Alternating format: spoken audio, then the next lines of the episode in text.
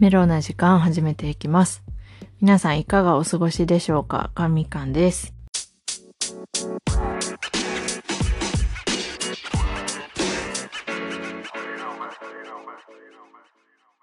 皆さんゴールデンウィークは楽しめましたでしょうか？私はね、家族で釣り行ったり、まあいろいろと予定入ってたんですけど、その中でも、あの、トンビに襲われるっていう、そんな事件もありまして、サンドイッチを買って川沿いで食べてたんですよ、友達と。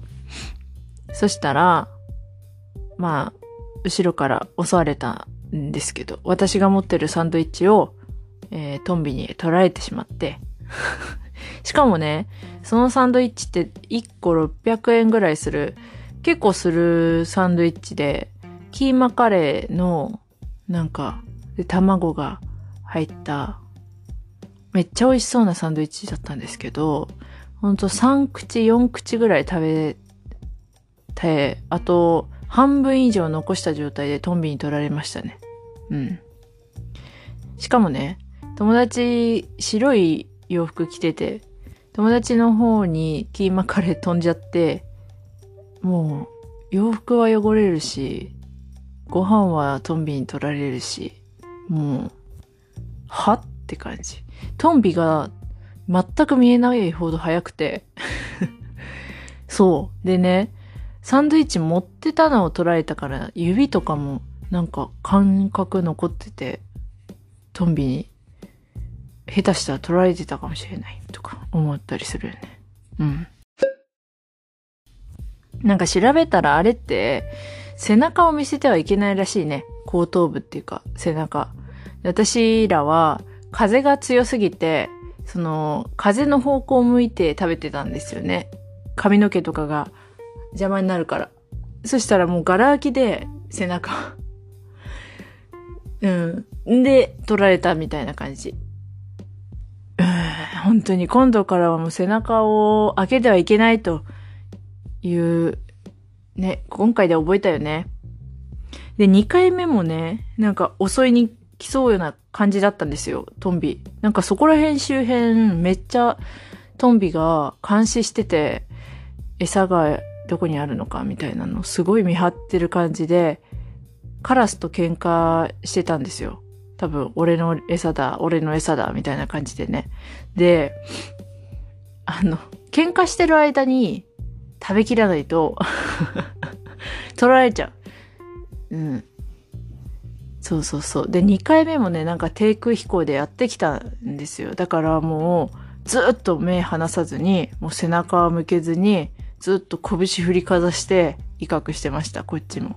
まあちょっとこれは、もしかしたらダメかもしれないけど。まあ、私は大丈夫だった。襲われなかったけど、もしかしたら危ないかもしれない。危ない行為かもしれません。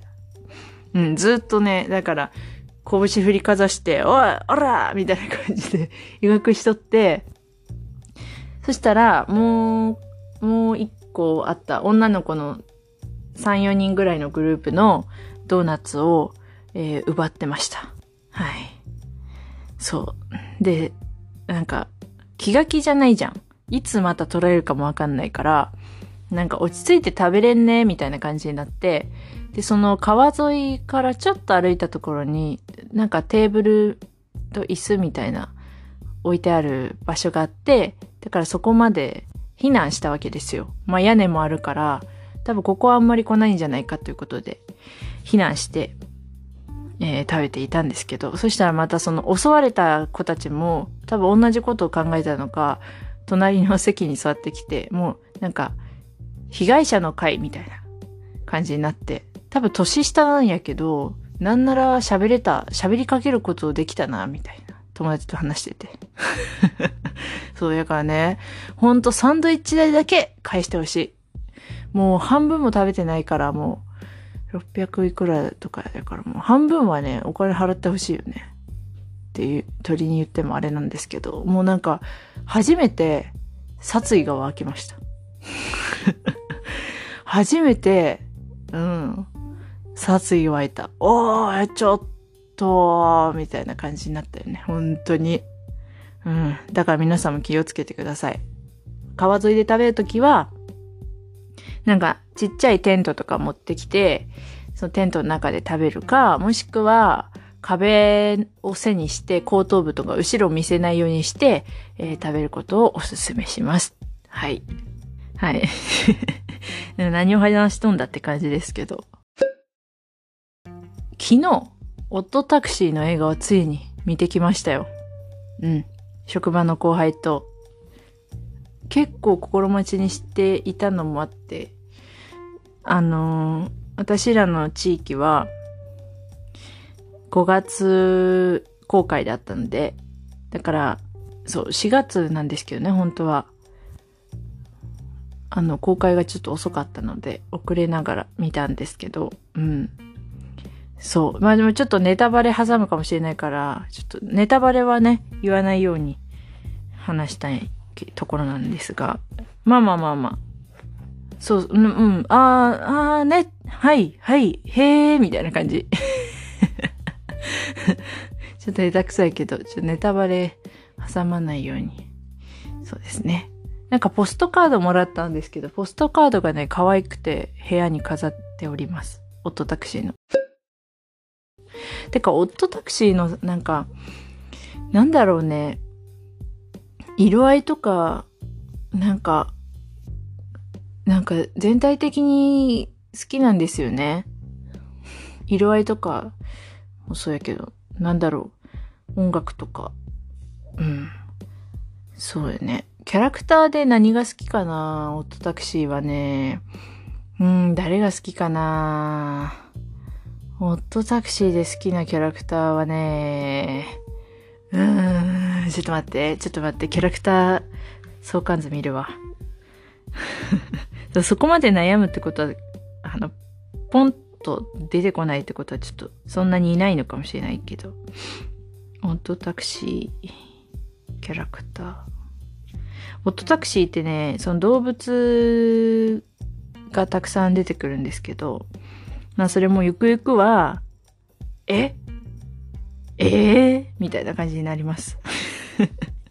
キャラクターでめっちゃポップやけど、内容はなかなかなんか共感し、ちょっとリアルな部分が、現代のね、人間のリアルな部分が描かれているので、うん。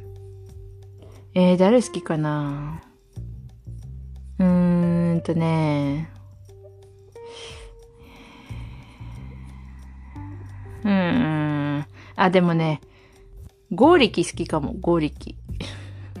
あの、ゴリラの、主人公、小戸川の、かかりつけの病院の院長なんですけど、ゴリラでして、そう、なんか、すごく、小戸川の、あの、主人公のことをすごく大切に思っているっていうところが素敵ですね。あとはね、誰？あ、そうそう、大門弟が好き。ごめんなさい、これちょっと見たことない人あれかもしんないけど、えっと、キャラクターの中で、大門兄弟って兄弟が出てくるんですけど、警察官の。で、えっと、弟が好き。うんとね、お兄ちゃん結構しっかりした感じなんですよ。だから、兄ちゃん兄ちゃんみたいな感じでついていく系の弟なんですけど、大も弟、うん、かわいい。この、その大門兄弟の声優は、あの、ミキの二人が、芸人のね、ミキって芸人の二人が声をしておりますよ。うん。大門弟一番好きかもしんない。まあ、ゴーリキより大門弟一番好きかも。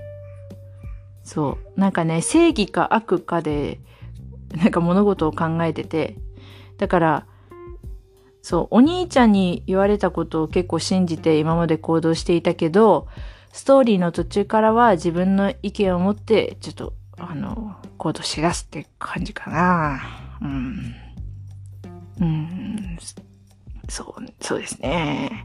あとなんかね、あの、キャラクターの中で結構芸人さん声優で出てくるんですけど、ダイアンの二人とか、あとトレンディエンジェルの斎藤さんじゃなくて、あの、たかしさんの方とか、森三中の村上、村上さんとかも出てきますね。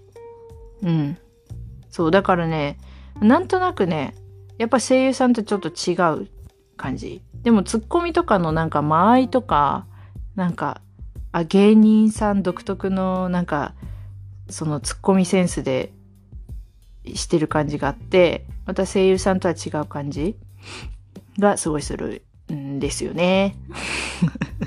そう。ぜひちょっと見てみてください。アマプラであるんで。そう前も何回かオットタクシーの話してるんですけど、そう、な、ね、ついにちょっと映画見れたってことで、ちょっと今日は話させていただきました。うん。っていう感じで。じゃ今日はこんな感じで終わろうと思います。はい。最後まで聞いていただいてありがとうございます。えー、感想やお便りなど、なんかいろいろ、あの、ございましたら、インスタの DM または、えー、概要欄の方にお便りフォームありますので、そちらからぜひぜひ送ってください。ということで、これで終了です。じゃあねー。